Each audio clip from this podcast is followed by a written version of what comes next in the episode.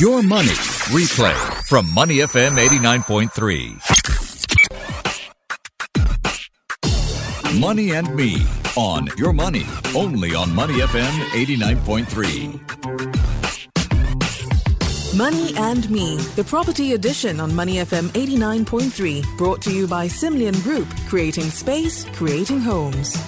This is Money and Me, the property edition. Today we discuss a topic of perennial debate 99 years of freehold. Which holds its value better for you if you're thinking about capital appreciation? We'll put that question to our favorite guest, Mohamed Ismail Gafoor, Chairman and CEO of PropNex Limited. How are you? Hi, morning. Doing well today, huh? Yep, exciting day after the F1 yes, yesterday. Yeah. my goodness. And I know your son is a driver as well, uh, in a different category. Yep. Let's start with today's topic, which is about the debate is always that freehold holds value more than 99 years. Is it time to update that debate? I mean, if you look at how property prices mm. have moved over the last maybe 10 years or so, what do we need? I mean, I think it is always interesting. And being Asian and generally speaking, we always would like to have a property that is freehold because, you know, it is our culture. If possible, we want to pass our property to generations after generations. And this has been in a common practice as part of an Asian values. This is not so common, though, if you look at it in many other part of the cultures. But having said that, Singapore is such a small island, and we have got that much of land, and it is a government gazette that all government land sales will only be confined to maximum 99 year lease. So, which means to say, if you put it majority, the bulk, or well above 80% of the land, the condominiums that we are looking at are only 99. And for that matter, all public housing, a million Singaporeans, they are also 99 then who then get to have a piece of a freehold status. And these are really limited supply. And these are those land that were purchased, if you say, during our great grandparents' time, during the British colonial time. And, and these are the private land that still exist now as freehold. Then the million dollar question should I only confine my purchase to freehold? Not necessarily though. We have seen huge number of 99 year leasehold have been successfully en bloc. Mm-hmm. And we are even talking about HUDCs, which are part of under the HDB, and the existing or the previous owners have actually got windfall from the en bloc. Therefore, I look at it whether it is 99 or freehold, it really matters little, but there are strong attributes from a freehold because when one owns a freehold, you're not subjected to cycles and you can take your time, doesn't matter even after 30 years, 40 years, or 50 years, the value still holds from en bloc and many other aspects. When we look at price differences, Ismail, are we seeing big differences? The beauty about it here is, is when you look at it, a freehold, generally the market command anything between 20 to 25% more. If I just give an example on the uh, any part of Singapore, if a 99 leasehold goes at, let's say, $1,500 per square foot, a freehold is likely to be in the range of about $2,000, a 20 to 25% more. But one could actually own a freehold perpetual. I mean, there's no end state. But put it this way mm. at the end of the day, even though if it is 99 year leasehold, the government, as recent as 10th May this year have further relaxed the rules in terms of usage of CPF funds even for a 99 year leasehold. In the past, before the 10th May 2019, one would be subjected to the lease balance and the buyer to be up to the age of 80, or for that matter, lease that are less than 60 years. For a 99 year, there are some form of restrictions in the usage of CPF. But today it has been a further liberalized such that the lease and the youngest buyer age up to 95 years, which means there are more leeway using your CPF funds. So generally speaking, 99 year leasehold are still good to go and buy as long as one is able to stay for the next 20, 30, even good 40 years and you can still sell it. What will it really means here is at the end of 99 year lease, mm. what happens? Actually, the property reverts back to the state and there is zero value attached.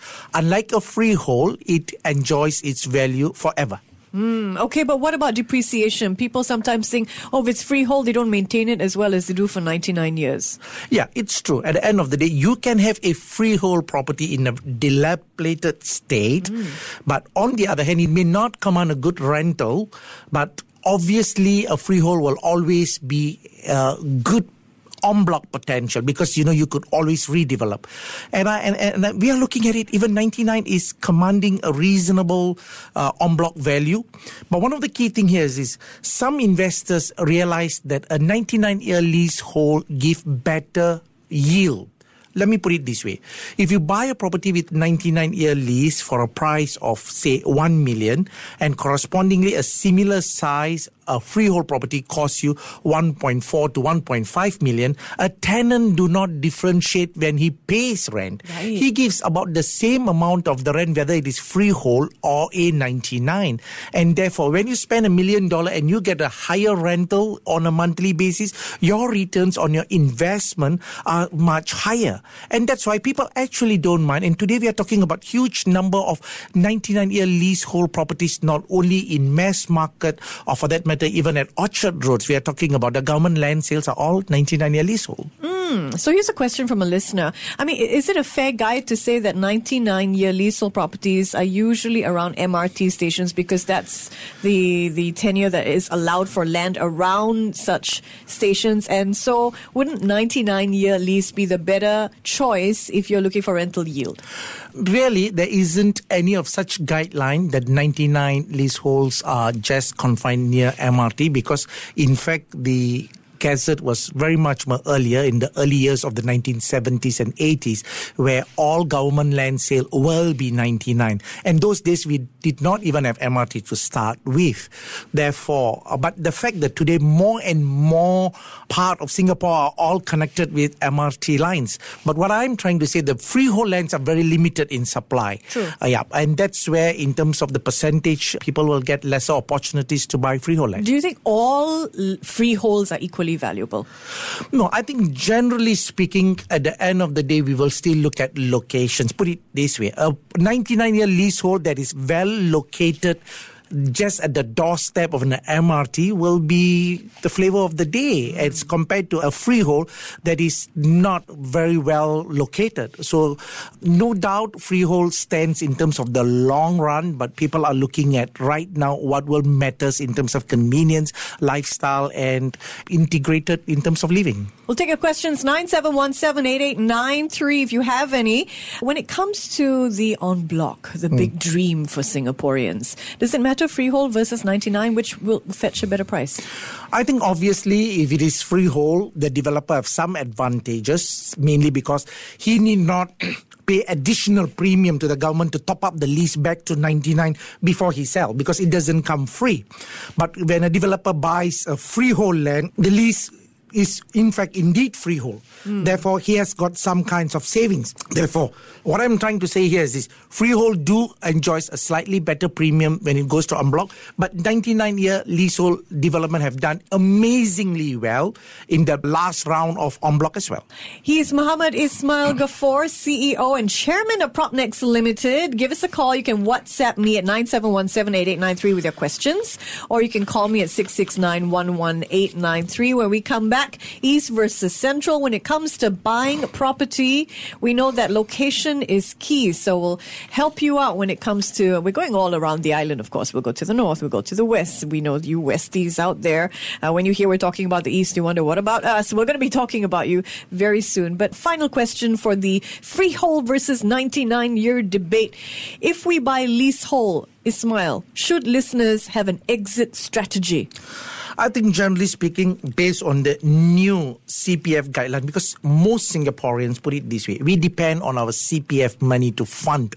And today, what it says here is this the remaining lease should cover the youngest buyer up to age 95 which is extended. And then we look at even the oldest condominium in Singapore, which only started in the mid 70s, today is only about 40 years. Therefore, with these relaxations of the usage of CPF, it is not that bad. But if you really ask me, if somebody who is owning a 99 year leasehold property, in order to allow the next buyer to continue to enjoy the value of the property, it would be good if you can uh, move on and upgrade, at least leaving behind a good 60 years for the next buyer. Because at the end of the day, when the lease drops less than 20 years, the current rule does not allow CPF funds to be used. Fantastic. Great advice there. Okay, time to move on to our question that's going to get listeners riled up, I think. When it comes to buying property, we know that location, okay, affordability is important, but, you know, people have their preferences when it comes to which part of the island to live in. So let's help listeners out. If we compared the East, versus, I'm not going to say the West, I'm going to say Central, okay? Uh, which would you recommend and why, Ismail? I think, put it this way again, core central region, it has always been the prime metropolitan area. And as well as why people liked this central area. Sometimes it is also in terms of status because we are talking about renowned district 9 10 11 and it is a residence of multi-millionaires tycoons celebrities. People say that if i own a property at orchard road i mean people look at you with a different kind of thing. Way i mean you could afford something over there. But today put it this way you can even buy an orchard road property shoebox houses almost the price in terms because the sizes are small Right. and therefore you need not be a big millionaire to own a property in Orchard Road. Ah. You can buy in the in the mass market. For example, in the eastern area, you may well be paying more than what you're paying at the central location. Hmm. But if I give you some statistics, what would I like to say here is this in the core central regions, which is in the central area, we are talking about the median per square foot in the month of August was $2,814.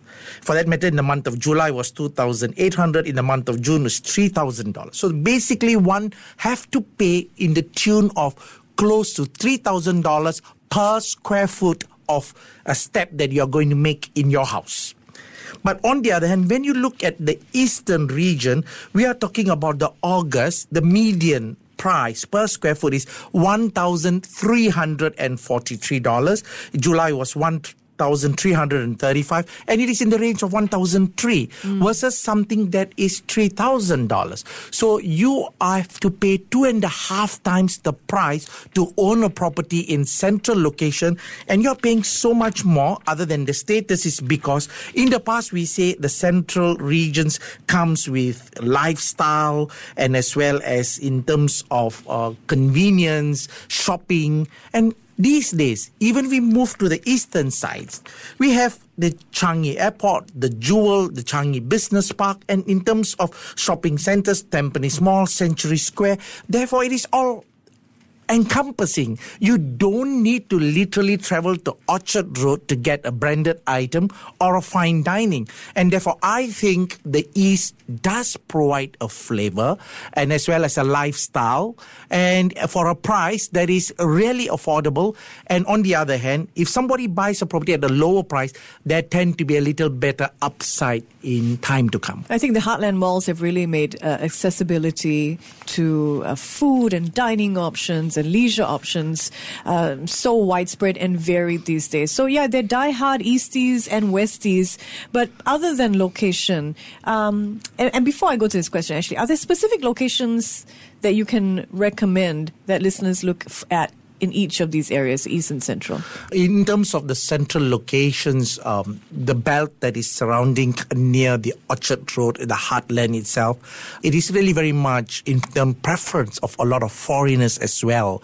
Uh, not only because from the price point of view, and we are talking about properties within the Orchard belt, 5 million, 8 million, 10 millions and above. Uh, a freehold property per square foot can command anything between 3,005 to $4,000 per square foot. And we have been doing relatively well. Some of the very recent development, Boulevard 88, on average is going well above $10 million. And it was one of the best selling development in this year, 2019. And there are many others in, in that area. Then then we also have within the central area, we are talking about the financial center areas, uh, District 1 and District 2. And again, there's been a very positive following foreigners and as well as local. Those people who are working in the central location, they find it is very much more convenient to live, play, and work. Then, in comparison to the eastern sides, within eastern side there are two belt. I would probably say one belt is people who love the sea. Whatever you say, they just feel connected when they see the sea breeze and the just walk across and they will die for it. I'm talking about the Meyer, the Amber, and some of these development has been holding its price well, and some of these developments are also freehold. Therefore, it commands a higher price. Even though just now I said it's only thousand three, the median in the eastern, these freehold development command 2005, 2007 along the Amber area, the coastline, because of the lifestyle mm. and freehold. But then, what is the stronger attribute here is this really the hinterland of the Tampines Township itself. And it is Tampines Township is huge. And in terms of today integrated lifestyle and the hinterland that provides huge number of opportunities. And we are looking at the business park that house tenants like DBS, IBM, Chartered Bank, and as well as OCBC, all their back end operations at the Tampines Regional Center does provide a huge hinterland of not only tenants and as well as eateries and all other things. And this is where people find it. Some of the developments, mega projects that comes with completely. I mean, I'm just uh, here just now the advertisement 128 amenities and facilities treasure at Tampines. And we are talking about entering at the per square foot at 1,300 is very, very affordable in terms of lifestyle for many Singaporeans.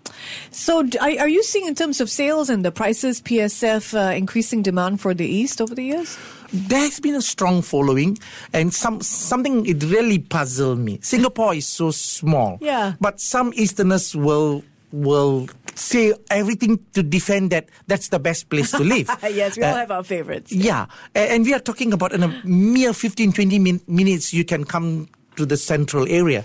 And I must say, East has its charm and it has its very strong following. And usually people don't shift when they grew up in, in the East. Okay, well, thank you very much for joining us. As always, next week we'll continue our discussion on property. We'll take your questions as well. If you have a topic that you're dying to hear covered in Money and Me, the Property Edition, send it my way. 97178893. My thanks to Mohamed Ismail Gafoor, Chairman and CEO of PropNex Limited. This segment is brought to you by Sim Lian Group, creating space, creating homes. Before acting on the information on Money FM, please consider if it's suitable for your own investment objectives, financial situation, and risk tolerance. To listen to more great interviews, download our podcasts at moneyfm893.sg or download the SPH radio app available on Google Play or the App Store.